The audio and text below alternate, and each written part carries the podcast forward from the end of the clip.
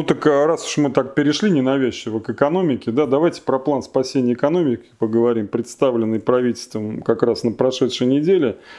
Процитирую. Общенациональный план по восстановлению экономики должен обеспечить выход на траекторию роста, заявил премьер-министр Михаил Мишустин. Валерий Дмитриевич, ну что будет траектория, я даже сильно как-то не сомневаюсь, и может быть даже и роста, потому что рост, как известно, бывает и отрицательным в том числе. Но, Валерий Дмитриевич, повинную голову меч не сечет, угу. я не стал перед нашей программой детально изучать этот план, все 500 мероприятий, которые туда включены, все эти три фазы. Кстати, над, э, рост предусматривается по этому плану только в четвертом квартале 2021 года. Я знаете, почему подробно не стал вникать? Я увидел общую цифру, а, как бы во что этот план оценивает экспертное сообщество. Так вот, это, друзья, 5 триллионов, только не подумайте, что долларов, а рублей вот на эти полтора года. Ну, то есть, а, значит, Китай за, за два месяца вот этой вот пандемии в начале года вбросил в свою экономику 2,5 триллиона, не подумайте, что рублей. Про... И не юаней. Да, и не юаней, точно, да. Германия 1 триллион, про Дональда Фредовича вообще молчу, там что-то уже под 6 подкатывает. Ну вот, соответственно, скажите мне, пожалуйста, вот э, по вашему ощущению, на такие деньги, потратив такие деньги, можно рассчитывать хоть на какой-то результат? Видите, наверное, лучше мне сослаться на мнение экономиста, которого я уважаю. Есть Антон Табах или Табах, я, к сожалению, не помню точно, на какой слог ударение ставить. Табах. Это Табах, да, спасибо. А, и вот он недавно написал, по-моему, для Forbes как раз разбор этого плана. Если резюмировать, я надеюсь, что резюмирую точно, Антон, если что, приношу извинения, что государство дает слишком мало денег для того, чтобы рассчитывать на экономический рост. Слишком мало денег. То есть роста не будет. То есть я совпал Или он будет, с уважаемым Антоном. Ну, так, да. Так, низенько, низенько. Помните, как в анекдоте? Летает, конечно, но низенько, низенько, низенько. Вот. А это его соображение. Мое соображение следующее, что даже попытка робкого роста будет сорвана политическим кризисом. То есть у нас не будет восстановительного роста, у нас ухудшится экономическая ситуация. Политическая ситуация. А, в силу политических обстоятельств. Экономическая и социальная ухудшится. Так что, я ну, думаю, то, нет. То есть принцип-то какой? Что получается в любой непонятной ситуации садись э, писать план, да? Не, ну это естественно. Помните, страна Советов, а не страна Баранова. И, в общем, понятие плана не чуждо российскому чиновничеству. Оно унаследовано у Советов. Но советские планы, несмотря на все приписки, они все-таки, как ни странно, выполнялись.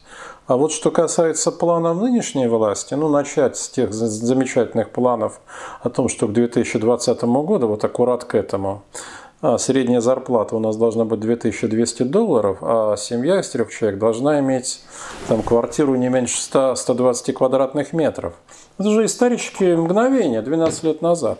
Вот начиная с тех планов, да, стало понятно, что не планы это, это пиар. Ну, как э, любят говорить между собой политические технологи, если нет конкретных дел, не поможет пиар-отдел. Это да. даже не пиар, Валерий Дмитриевич, это другое слово на букву П, несколько Хорошо. более длинное. Ну, я понял, вы хотели сказать очковтирательство. Ну да. Да, я не ошибся в своем предположении, судя по вашей улыбке, Александр Кстати, вспомнил еще одну новостную строгу. Премьер Мишустин сказал, что проверки бизнеса откладываются аж до 30 июня. Интересно, это каким-то образом. Ну, совпадает с датой проведения референдума? Естественно. Не сомневайтесь, как только будет проведен плебисцит, нас ожидает э, изменения во всех э, экономических, ну, я думаю, сферах, и эти изменения не будут, с моей точки зрения, позитивны. Можете не сомневаться, Александр Валерьевич, мне почему-то кажется, что чем дольше премьер откладывают вот эти проверки бизнеса, может еще потом на месте. Тем будет хуже бизнес. Тем, тем, нет, тем меньше ему будет работы потом проверять будет просто некого. То есть... Э... Ну, слушайте, а значит, из тех, кто останется, они будут выжимать больше. Ну, что Помните, как в старом советском анекдоте? Что, папа, ты теперь будешь меньше пить? Нет, сынок, ты теперь будешь меньше есть. Вот так. Вы просто будете, те, кто остался, должны будут больше отдавать. Вспомнил дружеский совет Дмитрия Валерьевича Потапенко предпринимательскому сообществу. Угу. Одну передачу назад он сказал, ребята, банкротьте сейчас, пока условия для этого достаточно мягкие. Я думаю, что это разумная стратегия. Я считаю, что это разумная стратегия. Валерий Дмитриевич, а вот в пространстве вариантов, вот в этом пространстве идей, с которым родом наш тварный мир, вот этот тонкий мир так называемый, там же наверняка есть план подъема российской экономики.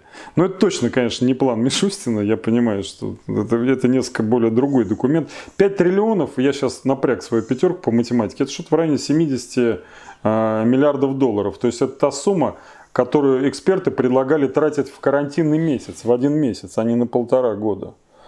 Ну вот. А какой проект развития, с вашей точки зрения, должен быть в общих чертах вот на данный момент? И главное, ну, 5 триллионов это меньше, наверное, будет. А хотя нет, 72 да. примерно, 77, 72 примерно да, да, 77, миллиарда 49, долларов. Да, да, все, все. Прошу прощения, да. И вот какой проект, с вашей точки зрения, в, в нашей стране мог и какая главная политическая система могла бы его как говорится, крышевать и обеспечить? Вот очень хороший вопрос, а как раз из-за разряда тех, которые мы опять же будем Жуковым дебатировать ага. 18 июня, как я Именно упоминал. же об этом и пойдет. А в том, я думаю, что, да, причем тут, понимаете же, интересно, Егор-то э, либертарианец, а я либерал. Это, кстати, совсем не э, в экономическом плане эти концепции близкие, но не совпадают. Я уже говорю, что в культурном они очень отличаются. Но дело-то не в этом. Был бы вот э, Платошкин, то была бы третья точка точка зрения. Угу. Понимаете, а то, что касается выбора модели социально-экономической, это надо решать, по идее, э, там а, на общенациональных выборах вот какая сила или комбинация сил победит, та и будет модель. Но, скажем, в начальной фазе, с моей точки зрения, надо сделать все для того, вот представьте, в России меняется власть. Да? Вот эта власть демонтирована, появляется новая. С моей точки зрения, это должно быть правительство национального спасения. Причем его делегируют те силы, которые участвовали в борьбе, представители, но оно должно стать из технократов. То есть из людей, профессионально разбирающихся в той области, за которую им поручено отвечать. Здравый смысл нам что подсказывает? Что надо сделать? Обеспечить экономический рост. Правильно? Ну, это первое, что лежит на поверхности. Обеспечить экономический рост. Как обеспечить экономический Покупательная рост? способность населения, если вы меня Значит, спрашиваете. Вот, прекрасно, Александр, прекрасно. Да, покупательная... Значит, у нас разворовывается до половины бюджета. До половины. То есть, если бюджет не будут разворовывать, мы сейчас Или будут разворовывать... часть первую не нарушили. Да. Это не fake news, что половина бюджета. По мнению, давайте уточним, по мнению некоторых наблюдателей экспертов, у нас разворовывается не то, что они не целевые траты, просто разворовываются до половины. Как только начнут воровать 10 раз меньше, ну то есть лучше в 20, да, там будут разворовывать, допустим, 2,5%, у нас денег хватит на все, в том числе на разовое, да, и отнюдь не разовое, говорю, одномоментное из пролонгации повышения э, социальных э, пособий и пенсий. Ну, значит, у нас уже покупательная способность чуть вырастет. После этого экономика должна быть освобождена. В первую очередь малый и средний бизнес. Его можно освободить я это называю для себя нулевой указ, когда отменяется одним постановлением главы правительства национального спасения – или, значит, там постановление правительства выходит, указ правительства, потому что понятно, что парламента не будет в этот момент, отменяет все постановления, законы и акты, которые ухудшали ведение бизнеса в Российской Федерации. Это можно сделать одним росчерком пера в течение нескольких дней. При наличии политической воли. Во, правильно, политическая воля. Через, не сразу, но где-то через полгода, 8 месяцев мы получим колоссальный экономический эффект. Ну и плюс третье условие – это закон и право. Вот это очень Там, важный где момент. нет правосудия, нет ни свободы, ни справедливости, ни эффективной экономики. Но это уже история о реформе судебно-правовой системы, которая, с моей точки зрения, должна начаться с люстрации. С люстрации судейского корпуса. Потому что то, что существует в России под названием суда, ну, это издевательство как говорится в одной хорошей книге, это насмешка и оскорбление в глазах Господа.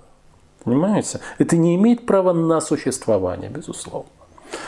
Еще один момент я тут хотел бы затронуть. Да, вот извините, Александр, вот это, вот эти первоочередные шаги, они не левые, не правые, не либеральные. Они технические. Не либер... Это то, что необходимо сделать в ближайший год, сразу же. И это может быть сделано. Для этого нужна воля, для этого нужна настойчивость. Для этого не надо быть семи пядей во лбу, не надо иметь 3-4 экономических образования, надо обладать здравым смыслом, реальным знанием экономики и хоть чуть-чуть любить Родину. Хоть чуть-чуть. Вы знаете, просто какое-то водяное политическое идейное перемирие. Вот говорил на, на прошлой, на этой неделе с Михаилом Делягиным, он сказал, что абсолютно реально обеспечить рост даже в условиях мировой депрессии. Можно. Расплюнуть просто. У меня к вам, знаете, такой вот чисто технический вопрос. Я бы абсолютно с вами согласился с тем, что вы сказали э, вот по этому проекту развития месяца три назад, но сейчас наложилось одно обстоятельство. Ведь если говорить о микро, угу. малом и среднем бизнесе, почему-то вот микробизнес не упоминают, а это больше всего угу. людей. Да. Это же, в общем-то, даже не пронология история, это история про занятость, да, чтобы эти люди, так сказать, Верно. сами себя обеспечивали, и не только себя, но и то небольшое количество работников, которые у них есть. Проблема-то в том, что после всей этой пандемийной истории, кто-то говорит 30%, сразу же, кто-то говорит, а потом еще 30%. Вот они сейчас потрепыхаются, судя по тем оборотам, которые демонстрируют открывшиеся предприятия, это вопрос времени, когда они будут вынуждены закрыться, да, если они не закрылись угу. уже непосредственно в период карантина. Они же все попадут для, под банкротство. И для того, чтобы эти люди значит, опять э, воспряли духом и приступили, ну, то есть вот в силу своих потенций, опыта там и навыков, надо как-то либерализовать э, еще, значит, закон о банкротстве, чтобы эти люди могли опять Александр, вернуться. а как? Я вот не знаю, скажите, как?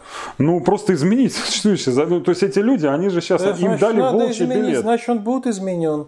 И честно вам скажу, я руководствуюсь принципом, там, где есть воля, там найдется путь. Все-таки вопрос... Будет желание, будет настойчивость, мы сможем добиться многого и того, что сейчас кажется невозможным. Вначале было слово, то есть вот это вот волеизъявление, которое... Сначала должна быть воля. Это то, что предшествует всем действиям и даже всем словам. Ну, я привел библейскую да, цитату. Да, да, да. Ну, это, это слово не в смысле какой-то Да, я понимаю, нет, да, не в смысле и... дискурса нет. Воля – это желание. Должно быть сильное желание. Это сильное желание группы людей, его можно реализовать, превратить в политику. Раз уж упомянули Мишустина, давайте закончим. Была еще иначе одна... будь помянут, да? Ну, просто эту, эту тему. Значит, был такой интересный эпизод. А что это было за поручение трем ведомствам? Минюсту, Минздраву и Роспотребнадзору. Сейчас зачитаю, потому что формулировочка та еще. Значит, изучить, Валерий Дмитриевич, применение должностных актов, которые были приняты в Москве для борьбы с коронавирусной инфекцией. Ну, вроде бы так чисто визуально, это подкоп под Собянин, но с другой стороны президент, он же сам раздал полномочия на места. Ну, вот наш местный Сергей Семенович э, по месту, как говорится, в силу своей местной компетенции действовал. Как, как сейчас мэр, просто много очень слухов ходит, чувствует себя в политическом смысле, уж больно как-то много слухов об его отставке. Можете что-то сказать? Ну, не очень уверен он себя чувствует, он ослаб. Это связано с тем, что нашептали Владимиру Владимировичу об амбициях мира, нашептали безосновательно, э, насколько я знаю. Но так или иначе, э, те обещания, которые были мэру даны в случае московскому мэру, он успешно справится с коронавирусом, пока выглядит так, будто они отозваны. Ему было дано некое обещание, что он возглавит Госсовет и, соответственно, будут котироваться как преемник Путина. Ну вот, насколько я знаю, это обещание не то, что оно формально отозвано, оно повисло в воздухе. Это первое. Второе. Значит, э, по отношению к Сергею Семеновичу ввели такого инспектора, как Игорь Иванович Сечин. Игорь Иванович Сечин внимательно наблюдает за тем, чтобы Сергей Семенович не допустил никаких отклонений, как это в советское время называлось, от генеральной линии партии, ну, колебался только вместе с линией и в тех рамках, которые будут позволены. А третье, что происходит, вот тот момент, когда вдруг э, окружение президента вот, там, властвующая группа видит, что кто-то впал в немилость, как в России это выглядит всегда? Ну, дистанцироваться Начинает от него. дистанцироваться, полаивать, покусывать. Ну и поскольку на какое-то время Собянин оказался более влиятельным, безусловно, человеком, чем, чем Мишустин, премьер, да, то я думаю, что премьер-министром таким образом реализует и свою обиду. Ну и тем более пример-то пострадал, переболел, а вот Собянин, видите, какой здоровый. Даже русская сыворотка правды его не берет. Может быть, Хотя это, может быть, это поведение- средство, Валерий Дмитриевич? Я боюсь, Александр, что не в таких дозах, понимаете? Это надо иметь очень... В лекарстве важна доза, Ну, судя безусловно. по его публичным выступлениям на телевидении, да, это уже заметно. Это заметно широким слоям общества. Вот так это выглядит. Ну, жизнь переменчива, воля правителя тоже. Куда он захочет повернуть, мы не знаем. Ну, во всяком Но случае... пока положение его, да. В данный момент его положение считается неустойчивым. Мэр чувствует себя тревожно, как и Да, все. он чувствует тревожно. Тут еще плюс история с э, председателем Мосгордумы Шапошниковым, ниоткуда, вдруг неизвестно откуда взявшимся 2 миллиардам. Понимаете, какая же интересная история получилась? Как злые языки, как вы выражаетесь, доложили из мэрии. Говорит, Шапошников же от нас скрыл это все.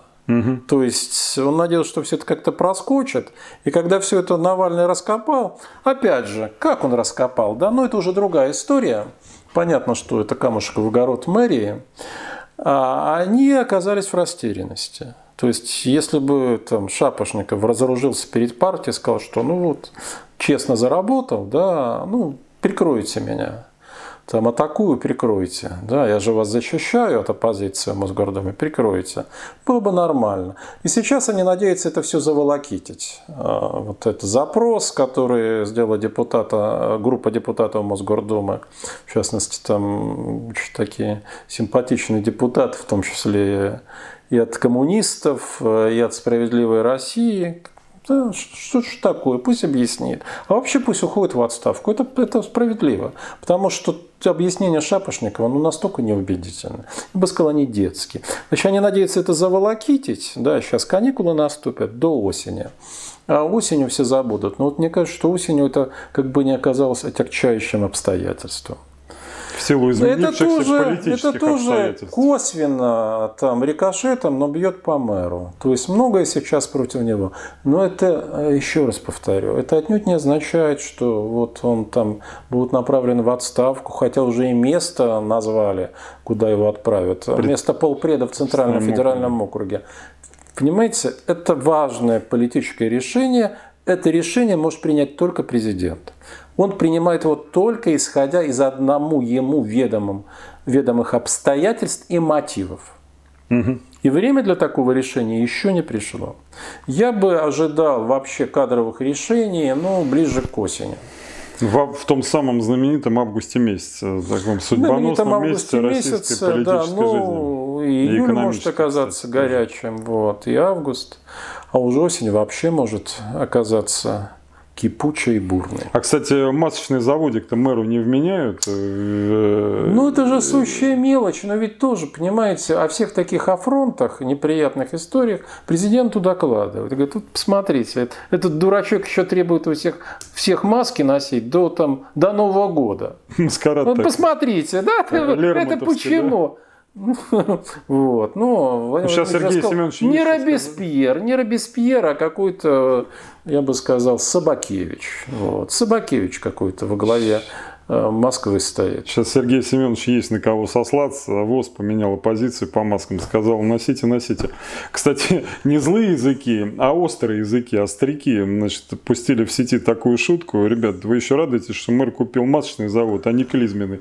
Вот, так что... Да, много-много интересных идей у мэрии еще, несомненно, появится.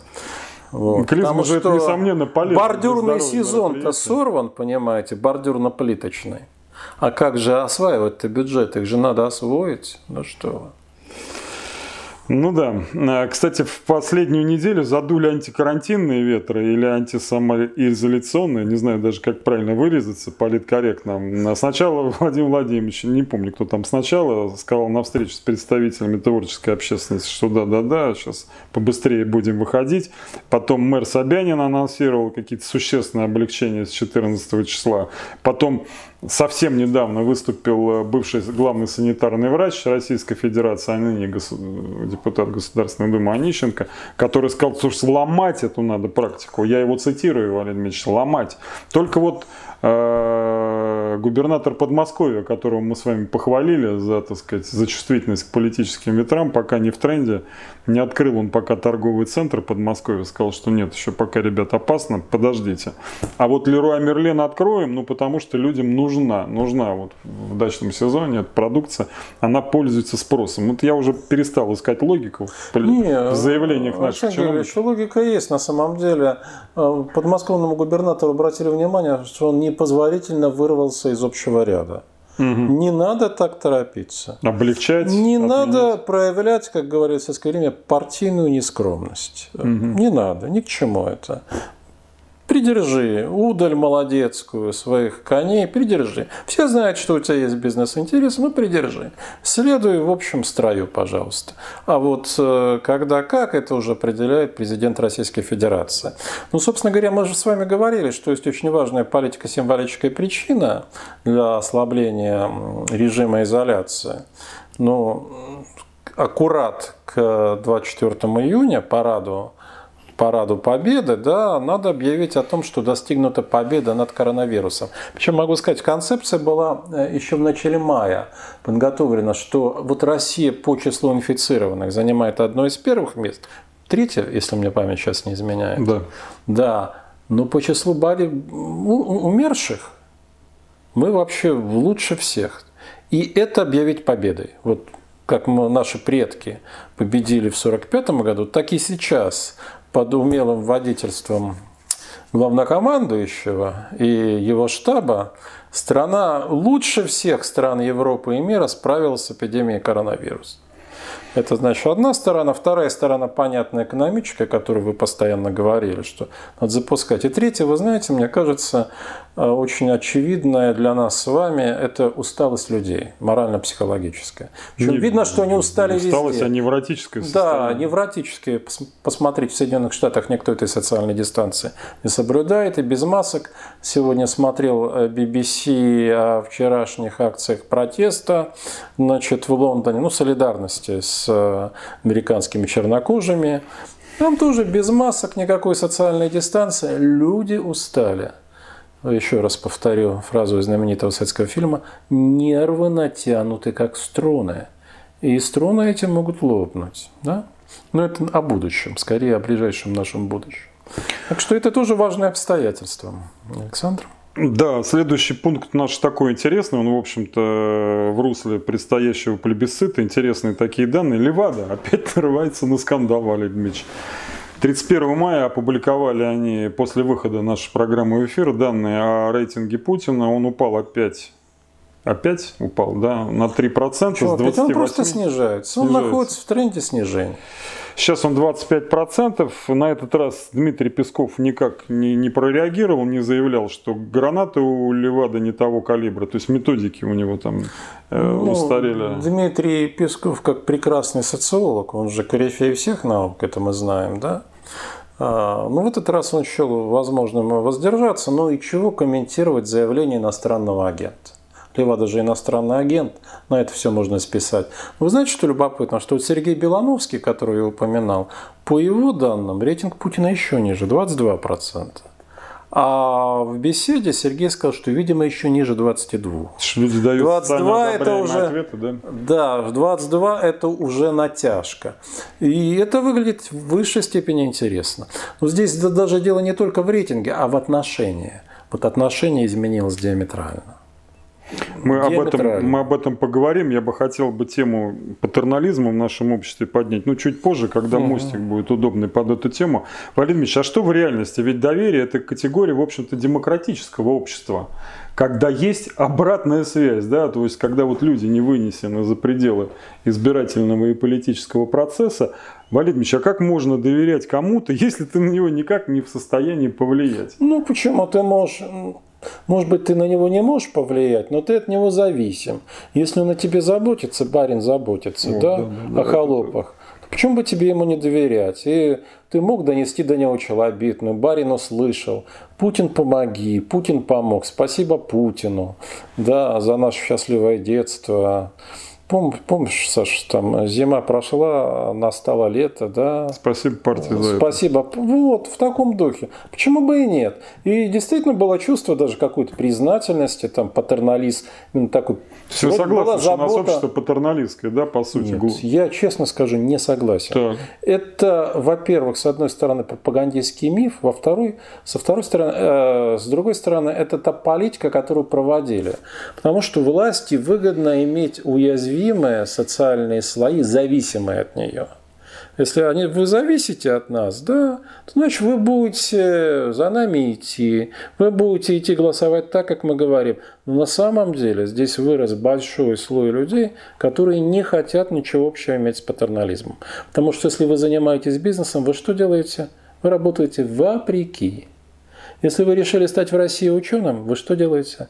Вы тоже вопреки, потому что Э, никаких дивидендов вам на этом пути не снискать. Если вы решили бороться за правду и справедливость, вы делаете вопреки. Понимаете? Вопреки э, судебной системе, вопреки власти. Нет, у нас значительный слой людей, которым патернализм не нравится, которые ничего от государства не получили и ничего от него не хотят иметь. Вот это вот огромное количество самозанятых, да, сколько там, 12 ну, миллионов? Такой 17. побег от государства. Во! Потому что, еще раз, это очень важно. Это многие русские историки подчеркивали. Вся история России, особенно русской колонизации, освоение пространств, это бегство от государства. Какой же патернализм? Ну, помилуйте. Государство заставляет людей вступать с ним в отношения зависимости. Они не хотят но оно заставляет. Берет за глотку, начинает давить, как этот полицейский вот э, Флойда, да? Ну что, дышишь еще? Ну давай-ка еще чуть-чуть. Вот так. Так что не верю я в патернализм, врожденный патернализм русского народа. И община здесь поддерживалась в XIX веке искусственно по а, фискально Э, там, полицейским соображениям и положением удобства э, забора рекрутов. Нет, не хотели русские люди вообще не жить. Не хотели. Угу. Понимаете? И с государством они ничего общего хотеть, э, не хотели иметь. И сейчас не хотят. Ну хорошо, но все-таки э, вы хотя бы косвенно признали, что патернализм существует даже в виде существует. политического мифа. Да. И часть элиты исходит из этого мифа и считает, что доверие народа можно э, получить, демонстрируя о нем или реальную заботу, или имитируя эту заботу. Я вам хочу сказать о другом, что судя по бюджетным ожидаемому дефициту бюджета, даже уже на имитацию этой заботы денег-то не хватит. Это, это наш шанс превратиться в гражданское общество? Вы знаете, наш шанс превратиться в гражданское общество – это пройти через катаклизм. Серьезно, к великому сожалению. Пройти через катаклизм, но добиться изменения своей участи самим. И тогда, да, у нас будет очень хороший шанс построить прекрасную Россию будущего. Я считаю, что это очень замечательный мем.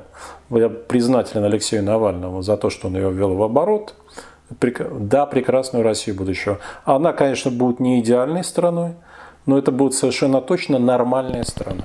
Ее можно построить, сформировать очень быстро. Дожить бы до нее. Александр, нам бы, нам мы бы, доживем, бы. мы будем участвовать в ее строительстве.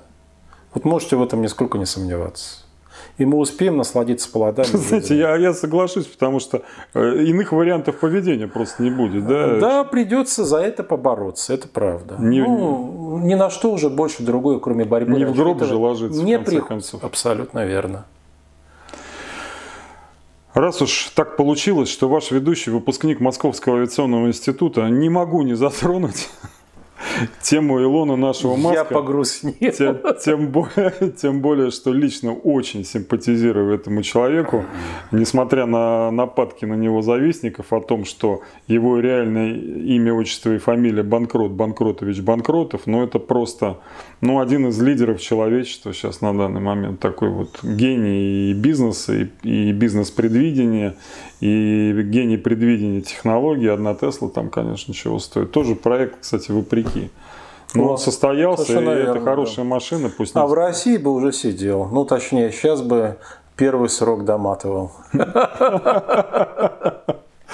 Ну вот, так очередное детище, значит, э, Маска на этой недельке пролетела там в звездном небе, пристыковалась к МКС, и Маска на пресс-конференции, вот Подтвердил он эту мудрость старой русской поговорки. Хорошо смеяться тому, кто смеется последним. Вспомнил он нашему Нарогозину, э, главе Роскосмоса, это его издевку шестилетней давности о том, что, ну что, а, батуте. да, будете на батуте своих космонавтов на МКС закидывать. У меня вопрос вам, знаете, какой? Я ведь понимаю, что дело не в том, что Рогозин – непрофильный специалист да, Роскосмоса. История знала много примеров, когда непрофильные специалисты, типа того же самого Берии, да, возглавляли, допустим, ядерный проект и в кратчайшие сроки его действительно реализовывали, да, там, или космический проект. Не говорю какой ценой, говорят, что Королеву, кстати, когда его там соответственно, закрыли, ему следователь разбил графин об голову, да, то есть я, я не беру, какой ценой это все происходило, да, но тем не менее, значит, вот э, есть успешные примеры реализации проектов непрофильными специалистами. Видимо, мешает, видимо, мешает что-то другое. Валерий Дмитриевич, скажите мне, как выпускнику мои, да, вот ходит такой мем в сети, да, прости нас, Юра, мы все, как это сказать... Э, Потеряли. Совершенно верно, Мы да. Я, я, я как раз забыл это слово. Мы все потеряли, да? Да. Все. Ну нет, не все, конечно, но мы потеряли лидирующие позиции, это безусловно. Россия останется космической державой, но, насколько я представляю ситуацию, она будет во втором ряду космических держав. То есть в первом ряду будут Соединенные Штаты, они, безусловно, не сейчас вырываются. А Китай? Китай будет поджимать Штаты, но все равно вставать. У них уже носитель Да, есть. но будет следующий ряд, где находится Индия, где находится Евросоюз. И у него не столь амбициозный, но все же есть проекты, где находится Израиль, вот Бразилия, вот в этом ряду мы будем находиться. И там можем делиться своими технологиями, своим опытом, продавать, покупать. И будем вот, вот в этой компании не перворазрядный, сразу скажу. Ну, но все-таки это космос, большой космос. Выглядит очень неплохо. А что касается системы, вот вы, Александр, очень так удачно вспомянули Берию, да, потому что в той системе одна была а, организация стимула, а в этой другая. И если инженер Роскосмоса получает 30 тысяч рублей, 30 тысяч. Это почти как удар ходит в потертом, по голове, да? потертом свитерке, а в столовых невозможно зайти из-за запаха. Вот помните этот запах? Советский гречневая каша, шницелей и капуста. Не, ну советские продукты были еще ништяк да. по сравнению с тем, что Я сейчас говорю, в запах, Вот этот неистребимый запах. Как, как, какой космос? Какой космос? Если вы шарашками работать не можете, да, значит, попробуйте другую систему стимулирования, вообще другую систему организации предложить. Ничего не получается. Ну, давайте говорить, э, сказать, без обиняков. Э, это просто системный кризис. Все проваливается. Вот 20 лет путинского правления, да, 20 лет строительства сильного государства, выяснилось, что у этого государства ни силы, ни эффективности, ни заботы о людях, ни заботы о прогрессе, ничего у него нет. Помните, вам очень нравится «Мастер Маргарита», Куда ни кинься, ничего у них нет. Это итог. Что же у ну, вас? Что не спросишь, ничего у да, вас нет. Да, да, да. Вот и пробавляемся там остатками советских достижений. Ну, а да, это печально, но это реальность. А все-таки вот э, я, так сказать, благодарен своей вновь, так сказать, обретенной для себя блогерской деятельности. Я общаюсь с незаурядными умами. И многие из них, не буду говорить, кто именно говорили о том, что вот одним из проектов, которые могли бы увлечь и российский народ, и все человечество, это были бы некие такие космические проекты. Это могло бы вдохнуть новую мотивацию, новую жизнь в постглобалистское общество и дать, ну, то есть какой-то стимул, да, вот не, не, не вот ковыряться вечно в этих грядках, там, пытаться разобраться, а что эффективнее, изм, такой изм или секой изм. Но вот разве это не та идея, которая могла бы вот действительно, может быть, в каком-то прекрасном человек, э, значит, мире будущего, да, не России будущего, ну, объединить Александр, людей? ну, пожалуйста, Маск же предложил уже идею колонизации Маркса. Прошу, Маркс, прошу Маркс. прощения. Маркс уже колонизован, да, колонизация Марса. Мы с ним не, мы можем предложить миру другую идею, да. Это э, построить новую страну вот здесь, в этом огромном евразийском пространстве, трансформировать Россию так, что это будет свободная страна, страна, предполагающая рай для инноваций, и не только отнюдь технологических, а социальных и культурных, то есть превратить Россию в некое подобие Соединенных Штатов рубежа 19-го, начала 20 веков. А это будет идея, понятная русским людям, по крайней мере, авангарду русского общества. И это будет идея, на которую откликнутся очень многие в мире в целом. Потому что Россия – это все еще огромное неосвоенное и географическое, и социальное пространство. Здесь можно сделать то, чего вы не сможете сделать уже в слишком упорядоченном, организованном и перенасыщенном пространстве Запада. А здесь это все еще можно сделать. Ну, то есть, прежде вот чем это... лететь на Марс, можно и, здесь, и по месту знаете, обустроиться. Я мог бы выразиться более там прозаично, но давайте сперва обеспечим ту треть населения, которая ходит до ветру во двор, угу. обеспечим клозетами. Накормим людей, да, жильем, а потом уже Совершенно будем... верно. Но одно на самом деле другому не мешает. Абсолютно. То можно абсолютно. преобразовывать свое пространство так, чтобы оно стало привлекать. Ну, естественно, критерий. Оно должно быть в первую очередь привлекательным для нас. То, что хорошо для Воронежа, Магнитогорска, Челябинска, это и есть главный критерий деятельности любого правительства в России. Ну, развитие... Не то, что хорошо для Сирии, Венесуэлы и еще для кого-то. Это нас должно беспокоить в последнюю очередь.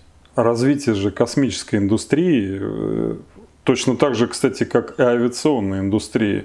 Это же, понимаете, это же продукция этих отраслей, это продукция с наибольшей добавленной стоимостью.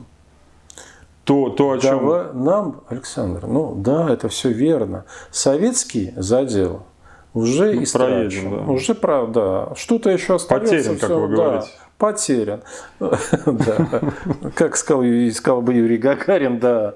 Вот, приехали. Вот, он, То еще одно слово на букву П, видите, да, какой увидев богатый это, он бы сказал, приехали. Приплыли еще. А, а чтобы создать что-то новое, понимаете, надо сделать так, чтобы здесь было выгодно, выгодно. Не просто а, там, торговать, но и производить и заниматься инновациями. Вот превратить, как превратить да, нашу страну в рай для инноваций. Или, по крайней мере, за это идет сейчас самая острая конкуренция. Вот э, мои коллеги из числа и бывших студентов, из числа э, людей разных э, областях знания, которые сейчас работают за границей. Их очень много. Вы же знаете, сколько наших граждан, причем не отказывающихся от гражданства, оказалось сейчас в разных странах мира. Многие из них говорят и пишут, и я с ними встречался, они готовы приехать сюда. Они готовы вложиться интеллектуально, они готовы вложиться э, в волевом отношении, культурно. Они хотят жить на Родине, но они хотят для Родины что-то сделать, естественно. У них есть очень сильная мотивация. Они хотят изменить страну. У них есть опыт очень успешной работы. Очень успешной работы во многих странах мира.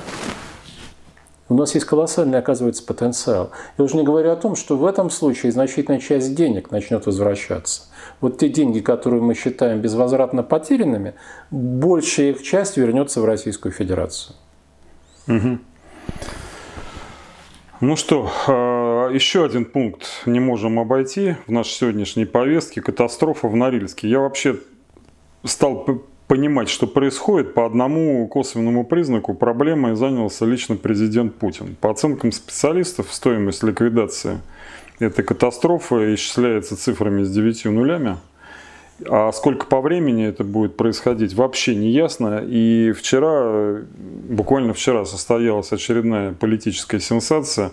Значит, Олег Метволь в интервью тому же самому Караулову сказал о том, что Ростехнадзор, и сейчас эти сведения, насколько я знаю, проверяет прокуратура, прокуратура вывел из эксплуатации эту емкость которая прохудилась и, развел, и раз, привела к разливу этой солярки еще в 2016 году. То есть это, Валерий Дмитриевич, чистая уголовщина. Скажите мне, пожалуйста, какие последствия в этом плане будут лично для Потанина, как хозяина Норникеля, и как так получилось, что российский список Forbes подрос за вот это все карантинное время с 392 миллиардов до 400 54, а лично вклад Потанина в это дело 6,4 миллиарда. Что же это такое происходит? Александр, как Странная подрос вещь. список Forbes, я не знаю, как э, Загадочно, роста. Да, я, я просто не знаю, да, это надо смотреть там методику. Много вопросов я в этом, свалил, ну, да. честно говоря, не разбираюсь. Что касается того, там, что будет как с Потаниным, он понесет значительные финансовые потери. Это мы можем с уверенностью предположить, ну, не предположить, именно утверждать что его потери будут значительны. Может быть, эти не 6 миллиардов, но половину он потеряет. Причем часть уйдет на то, чтобы умасывать тех, от кого зависит решение. А, благоприятное отношение к последствиям экологической, к ликвидации последствий экологической катастрофы. Может быть, его попросят поделиться Норникелем. Это тоже я допускаю.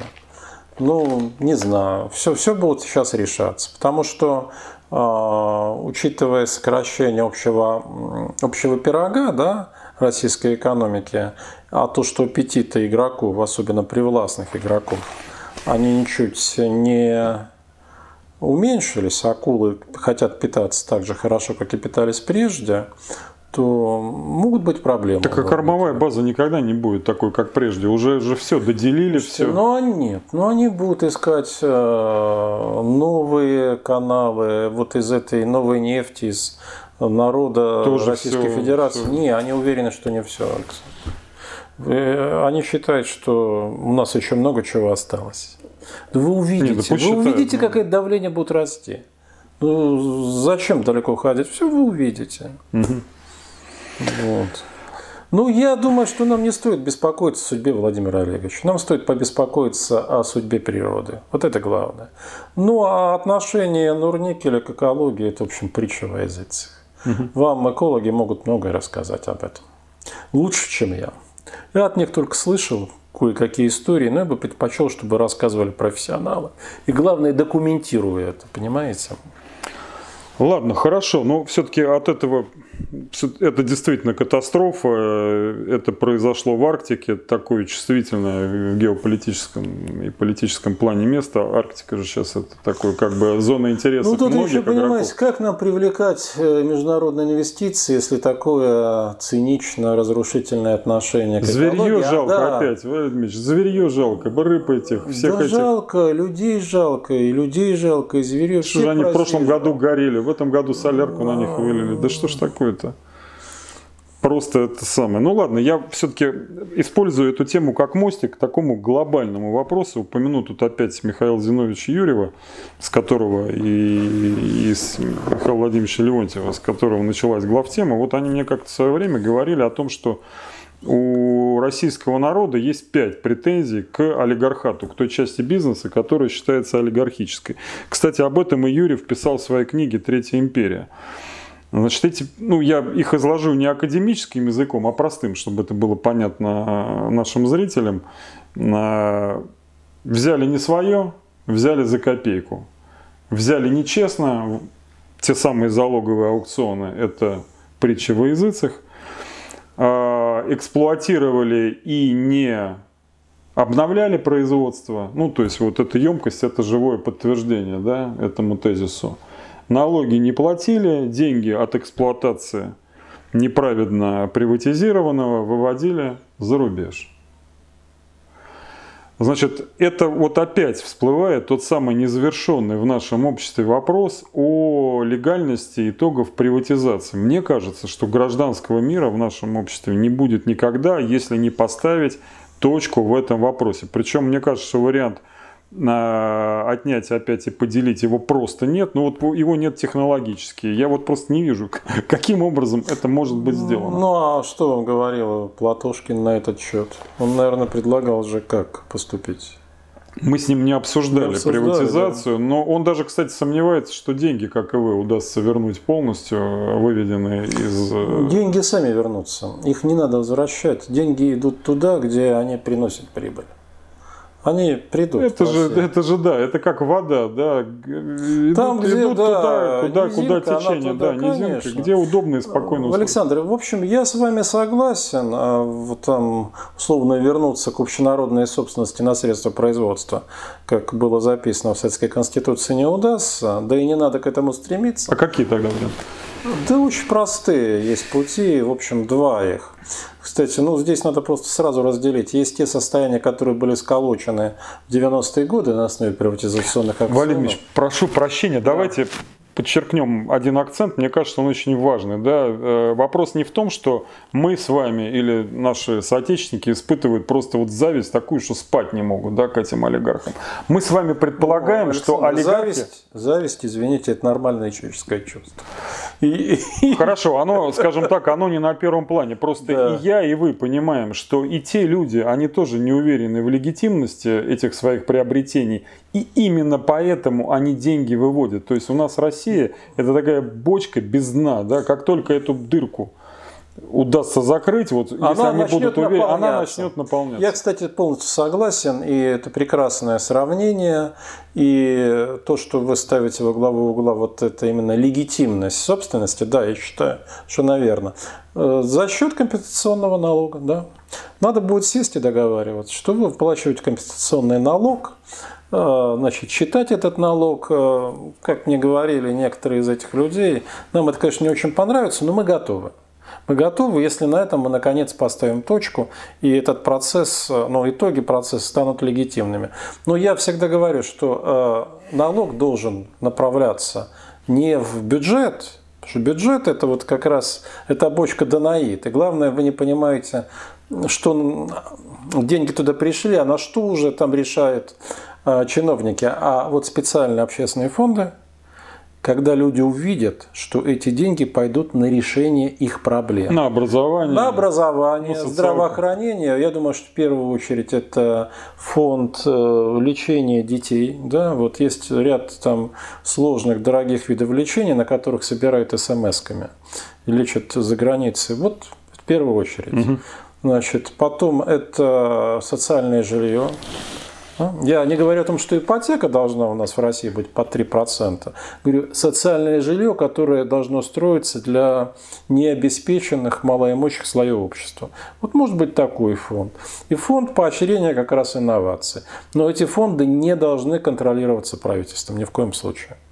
Э, э, вот жилье, мне кажется, очень хорошая идея. Да, я тоже думаю, потому что это одна из главных проблем России. Здесь у нас и мы плодиться, плодиться не могут, потому выпусках. что, извините, и физически негде, и где жить-то с детьми. Вот это надо решать. И если это пойдет на прозрачным образом, на понятное крупному бизнесу и, главное, обществу цели, то есть люди это увидят воочию, воочию, я думаю, что тогда отношение начнет меняться. Даже у меня нет сомнений, что оно изменится. А вы, кстати, а, тему приватизации с Жуковым будете поднимать? Это, это... Во время наших дебатов 18 да. июня, я да. думаю, да, надо, я думаю, что придется обсуждать, потому что это а, вопрос социальной справедливости. А он для России очень важен, особенно сейчас. Вообще, вот э, все наши группы социальные, вне зависимости, кстати, от статуса, от богатства, все сейчас фокусируются в одной точке справедливости понимает ее по-разному, но требование справедливости является сейчас всеобщим. Мне кажется, очень важно, чтобы это прозвучало. Ну, вы, так или иначе, без моих напоминаний, я думаю, что эта тема ну, нет, в дебатах Да, мы с вот 18 июня, вот ссылку тогда давайте разместим. А, да, мы уже говорили об этом. Первая часть программы. Ну, не, не, не, да, не, да. не грех лишний раз да, напомнить. Да, значит, это будет да, интересно. мы будем событие. с Егором дискутировать, как добиться перемен и что делать потом. Вот есть ряд фундаментальных проблем, на которые надо дать ответ как их решать. Ну что, друзья, у нас была опять очередная большая программа. Опять мы, конечно, в регламент не поместились. Эта неделя у нас была достаточно такая тяжелая, нервная. Не смогли мы обеспечить этот второй выпуск. Надеемся, что, так сказать, вот, как обещали, все будет со следующей недели. Я надеюсь, что я там разделаюсь со своими, хотя покой нам только снится. Александр, не предрешайте, э, спрашиваю. Да, но тем не менее, значит, Слово не воробей, Валерий Дмитриевич, вырвало, вырвалось, надо... Да, у нас соловьиное слово, Александр Георгиевич, конечно. Все же слово молодца, все ж не жижи, холодца. Это из, из филатовского Федота Стрельца. Друзья мои, спасибо, что были с нами. А, будьте здоровы, подписывайтесь на канал Валерия Соловья, подписывайтесь на канал «Главная тема народ». А мы в, со... в соответствии со своими уставными задачами информационно-аналитической программы с Валерием Дмитриевичем будем вас снабжать интересными актуальными новостями и аналитикой, к которой вы уже, по-моему, привыкли. Да? Ну, Аудитория ну, я у нас надеюсь, такая да, у нас благо... благодарная аудитория, она постоянно увеличивается. Спасибо что, вам спасибо за это. вам большое. Всего вам доброго. До свидания. До свидания.